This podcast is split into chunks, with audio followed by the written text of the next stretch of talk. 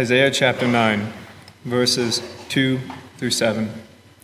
The people walking in darkness have seen a great light. On those living in the land of the shadow of death, a light has dawned. You have enlarged the nation and increased their joy. They rejoice before you, as people rejoice on the harvest, as men rejoice when dividing the plunder.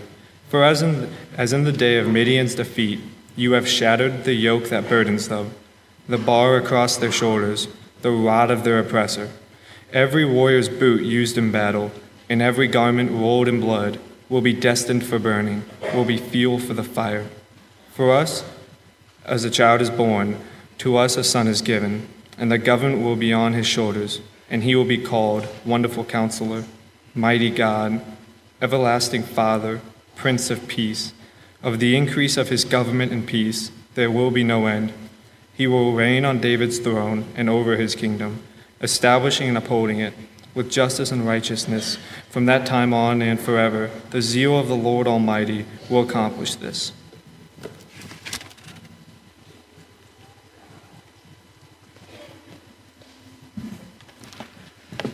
Matthew 1, uh, verse 18. Uh, this is how the birth of Jesus Christ came about.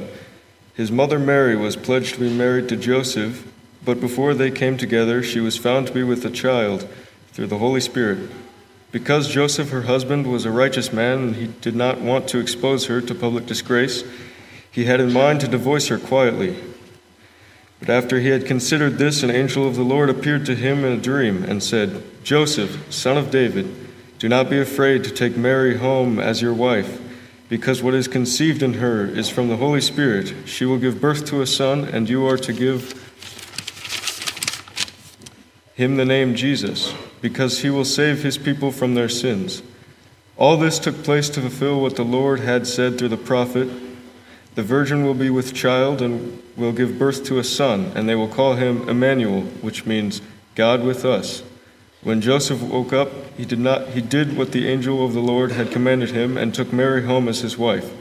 But he had no union with her until she gave birth to a son, and he na- and he gave him the name Jesus.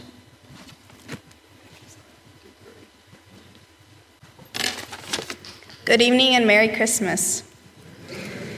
Our final scripture comes from Luke chapter 2, verses 1 through 7.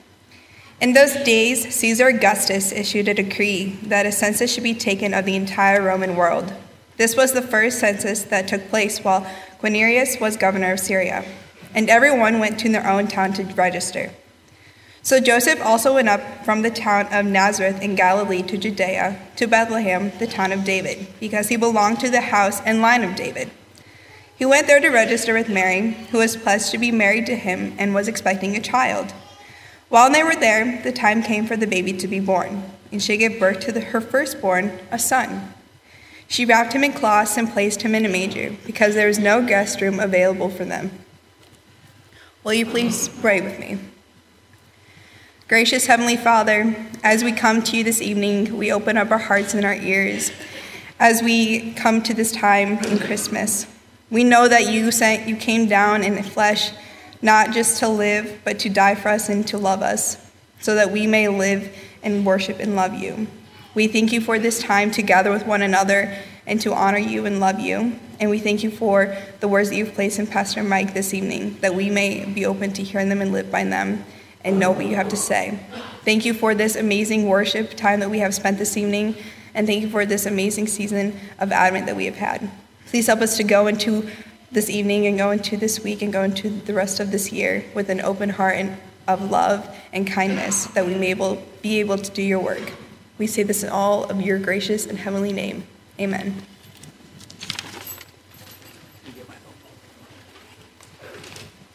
Merry, Merry Christmas. Christmas.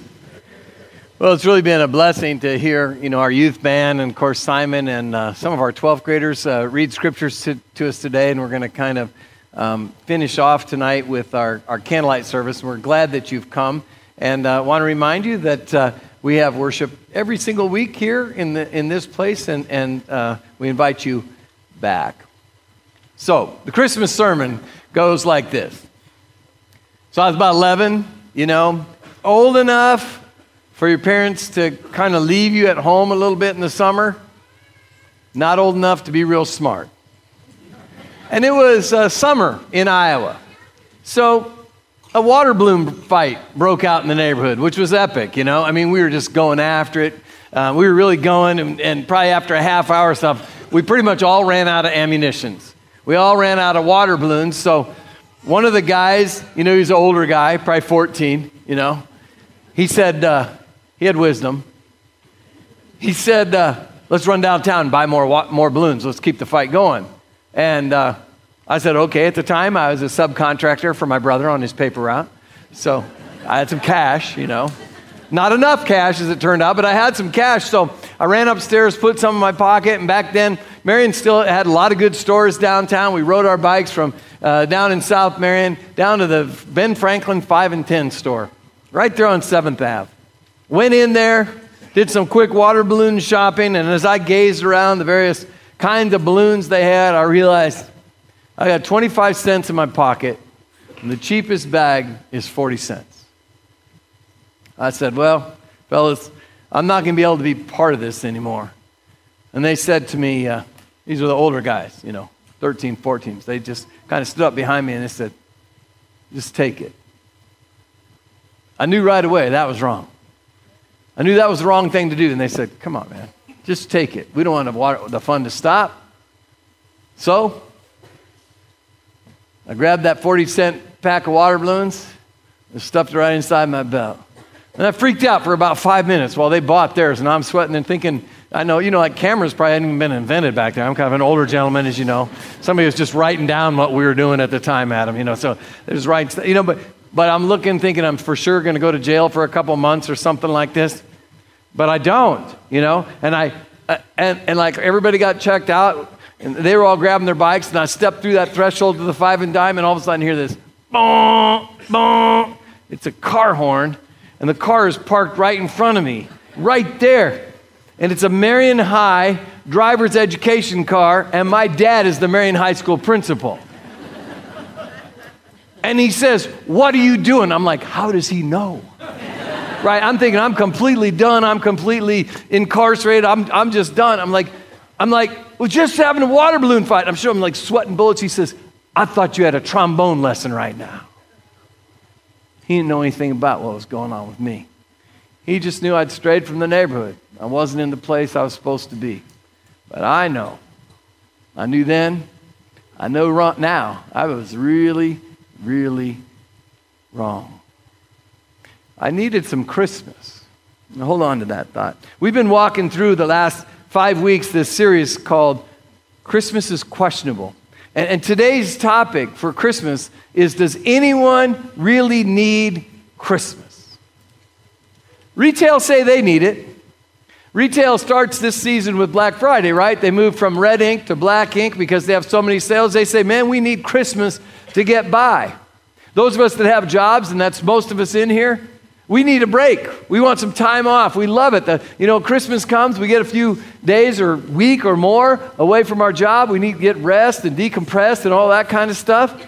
We love those times. You know, Christmas gives us the opportunity to give family members and friends some gifts, you know, and we get to receive some things. We love that kind of stuff. And, and we also get to be together. I mean, look at us tonight. So many of you uh, throughout the night have been, you know, out of town, people that have traveled to be with family. We love being together. But think about this for a minute. We don't need Christmas for any of those things, do we? I mean, we really don't need Christmas to go shopping. Ask Teresa, right? we, we don't really need Christmas to take some time off work. We don't really need Christmas to, to give gifts to our friends or, or receive them back.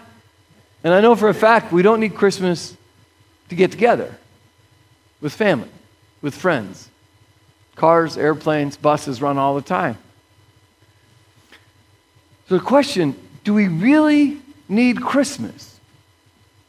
I'm here to answer it this way yes, we all do. And I want to take you on a little bit of journey.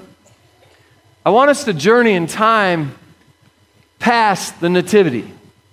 past the travels of the wise men, past the time when the shepherds leave their flocks out in the fields, past the time when Mary is alerted to the fact that she's pregnant with the child of the Holy Spirit, past the manger, and even further back past the Nativity. Our, our need for Christmas as human beings begins way before Bethlehem, way, way before it. Matter of fact, our need for Christmas starts on about page three in the scriptures. In Genesis 3, that, that's where our real need for Christmas is defined for us. Well, what, what does Genesis 3 have to do with Christmas? I'm sure those of you came and heard those readings and said, oh, Christmas. And then the pastor takes this run at Genesis 3. Like, what's that all about? Thank you for asking. Take a minute, flesh it out. So, here in Genesis 3, what you have is Adam and Eve, which represent all of us. There they are, humanity in the garden, in perfect unity with God. And God says to them, Made it all for you. Enjoy it, love it, embrace it, stay in relationship with me. And just one caveat this is all for you to have fun, all for you to have lovely lives. Just one caveat. There is a, a tree there in the middle. And I'm really going to command you not to take the fruit from it because it's not good for you. It's going to break you, it's going to separate you from me. So just stay away from it. But here's the thing when we get commanded to do something, people get to thinking, and I'm people and you're people, right? We get to thinking sometimes. We can read the commands, we can read all the words of Scripture, we can hear God's very voice speaking to us, but we get to thinking. We get to thinking, what does God know about us? Maybe we know better than God how we should act and what we should do. So, you know the story, representing all of us. Eve takes the fruit, takes a bite out of it, hands it to Adam, who's a guy. And immediately, immediately, if you watch that story in Genesis 3, immediately they know that they're in the wrong.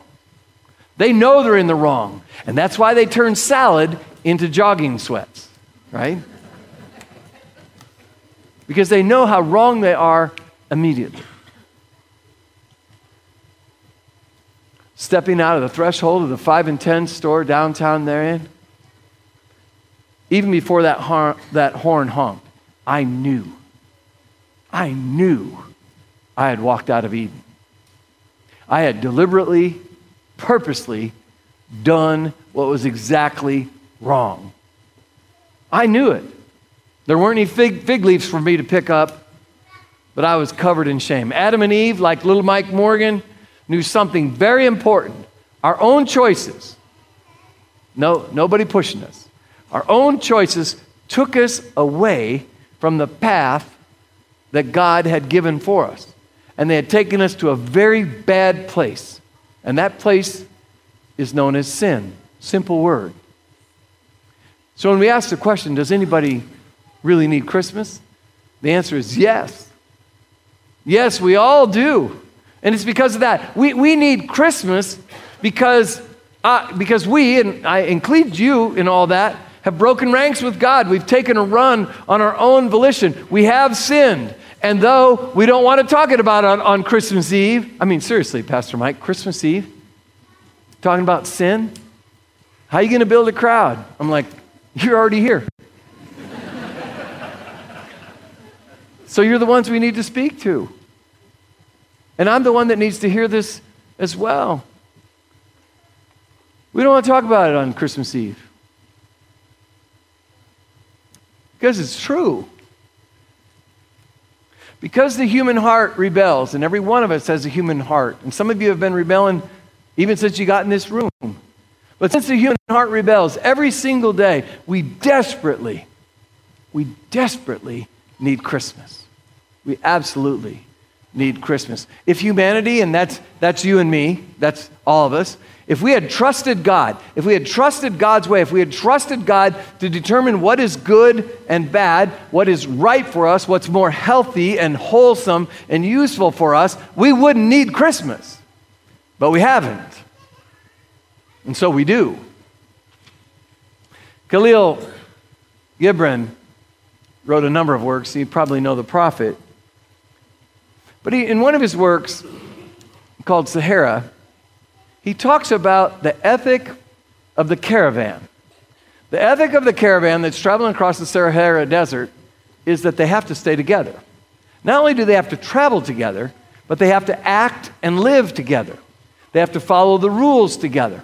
So if you steal someone, something from someone else on the caravan, if you uh, encroach upon them, if you get in a fight with someone on the caravan, there's punishment.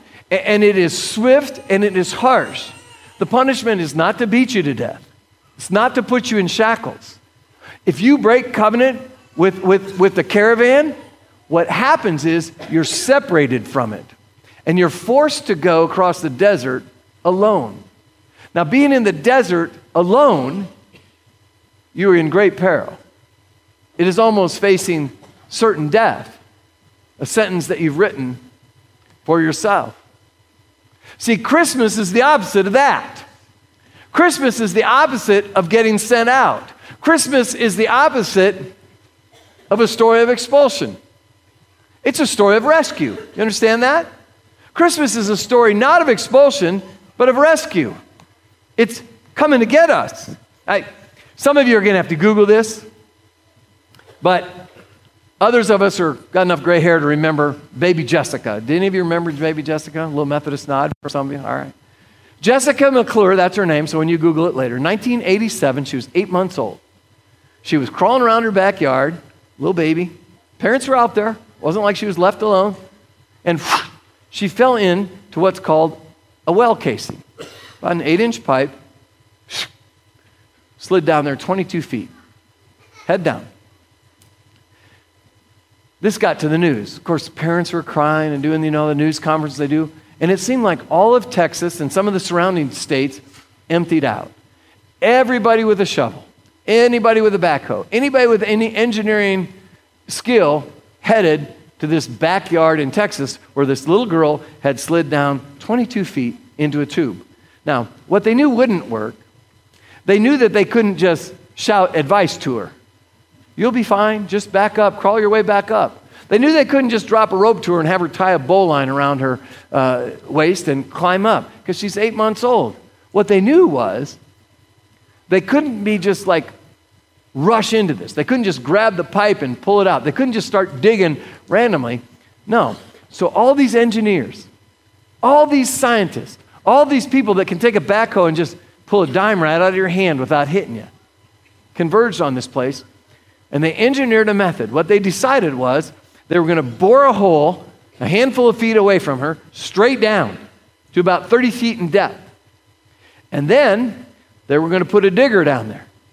They were going to put a person down there with a, a slow moving machine that could dig right over to below her, create a cavity, and let her on down. 58 hours, Jessica, Jessica McClure was in that pipe.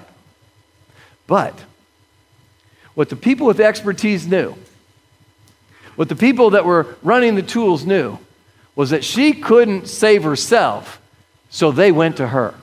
They went down to where she was, they rescued her, brought her up, and reunited her with her family. Now, don't make this hard. You get the tie to Christmas, right? We can't save ourselves either. We can't get ourselves out of the uh, out of the shackles, out of the place that we've gotten stuck in by ourselves. Don't complicate it. Christmas is about God coming in Jesus Christ to rescue those who need a rescue. They call this the condescension of God, where God comes down to rescue us. He comes in Jesus Christ. You, you heard that read to you today. He has all the expertise, He has all the injuring it needs. He doesn't ask us even to do any of the work. He comes to the place where, where we are trapped and he leads us out. He takes us to safety. He takes us to, to a place where we can be redeemed of our sins and made whole and brand new. He does it all. So when the question's asked, does anyone really need Christmas? The answer is, oh, yeah, we all do. Because we all need a rescue. We all need to be saved. Now, I've said this before because I believe it to be true, even going back to the balloon thing. I think the greatest need of humanity, of every human being, individual human being, so I'm talking, I pray to your heart, I think our greatest need is to be fully and completely forgiven. We know who we are. We know the level of imperfection that we carry in our lives, and we can see the level of perfection that God has. And to be fully and completely forgiven, this is a wonderful thing. If that's ever happened to you, if it's ever come to you to be fully and completely forgiven of something that you know you've done wrong, it's a magnificent thing. And here's the Lord Jesus Christ telling us his very name, Jesus, means the Lord saves. His very presence with us means that He comes to save us, to make us whole, to give us a rich, vibrant, new, and exciting life. This is the rescue we get. The rescue we get like that allows us to say with like deep joy in our heart, Merry Christmas. We can cry that out, Merry Christmas, and, and do it over and over. And, and one more thing. One more thing. Christ has come to rescue us. This is true. But there's a huge difference between Christ and the rescuers of that little girl in Texas. You see, because when little Jessica McClure was rescued, you know what all the rescuers did? They packed up their backhoes, they took their augers, they took their shovels, they took their computers, they got in their vehicles, and they went home. And they left ba- baby Jessica in relatively the same place that she was. See, Jesus does not leave those he rescues. He stays with those he rescues. He lives among those he rescues. See, we're not just rescued. I mean, Christmas is not just about the rescue. We're not just rescued, we're restored to unity with God. We're not just pulled from the pit we've put ourselves in, we're drawn all the way up to be beside the Lord Jesus Christ, and we have the opportunity to return to Eden, to be at one with God. We have that opportunity given to us. That's the Christmas we need the restoration to unity with God. So, heck yeah, let's sing the songs. Let's light us some candles. Let's be overwhelmed with joy because the Christmas we need is here in Jesus Christ. Does anyone need Christmas?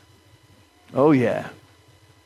And the really, really, really, really good news is that we get one. We need a Christmas, and God gives us one. That's the way. And that's the reason I can say to you all, Merry Christmas. It's awesome because God comes, He rescues, and He restores. Let's pray. God, we thank you for Christmas.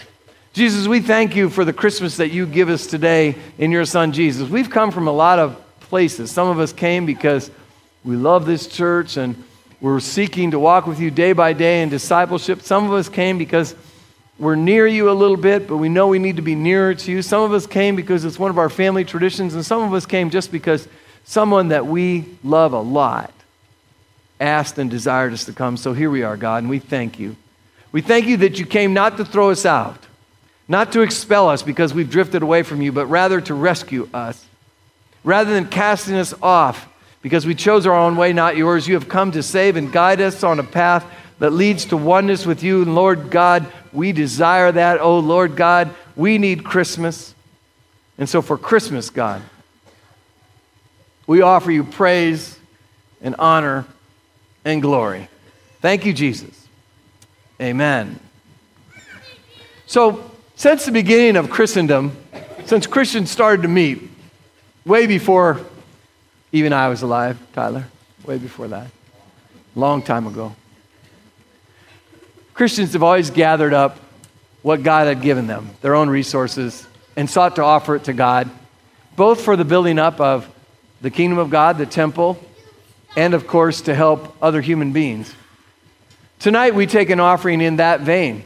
Tonight's offering will benefit the Christmas offering, which is the Friendship Fund at Marion Methodist Church. The Friendship Fund is used on your behalf by the ministry staff of Marion Methodist to help people in our area with things like groceries, utilities, buying boots for work, bus passes, motel room, even a few car repairs. All these things have happened in the past year. And on your behalf, we have distributed a little bit north of $23,000 to people in our community that just needed a little bit of help up. So praise the Lord. That all came out of last year's Christmas offering. So as our community grows, now reaching towards 40,000 human beings in Marion, and of course we reach into a couple of the neighborhoods adjacent to us in Cedar Rapids, so does the need. As the city grows, so does the need. So if you desire your offering to go to the Friendship Fund, when you put it in an envelope today, write the word Christmas on it, and it will get directed there. If you, if you just brought your annual tithe or you just want to give something to church, all the rest of the money that doesn't say Christmas on it will go uh, to the church. But this is a moment where you can give and give joyfully, gleefully to those that are the least of God's children in need. So, without apologies, without any hesitation, I ask our ushers to come take our evening's offering.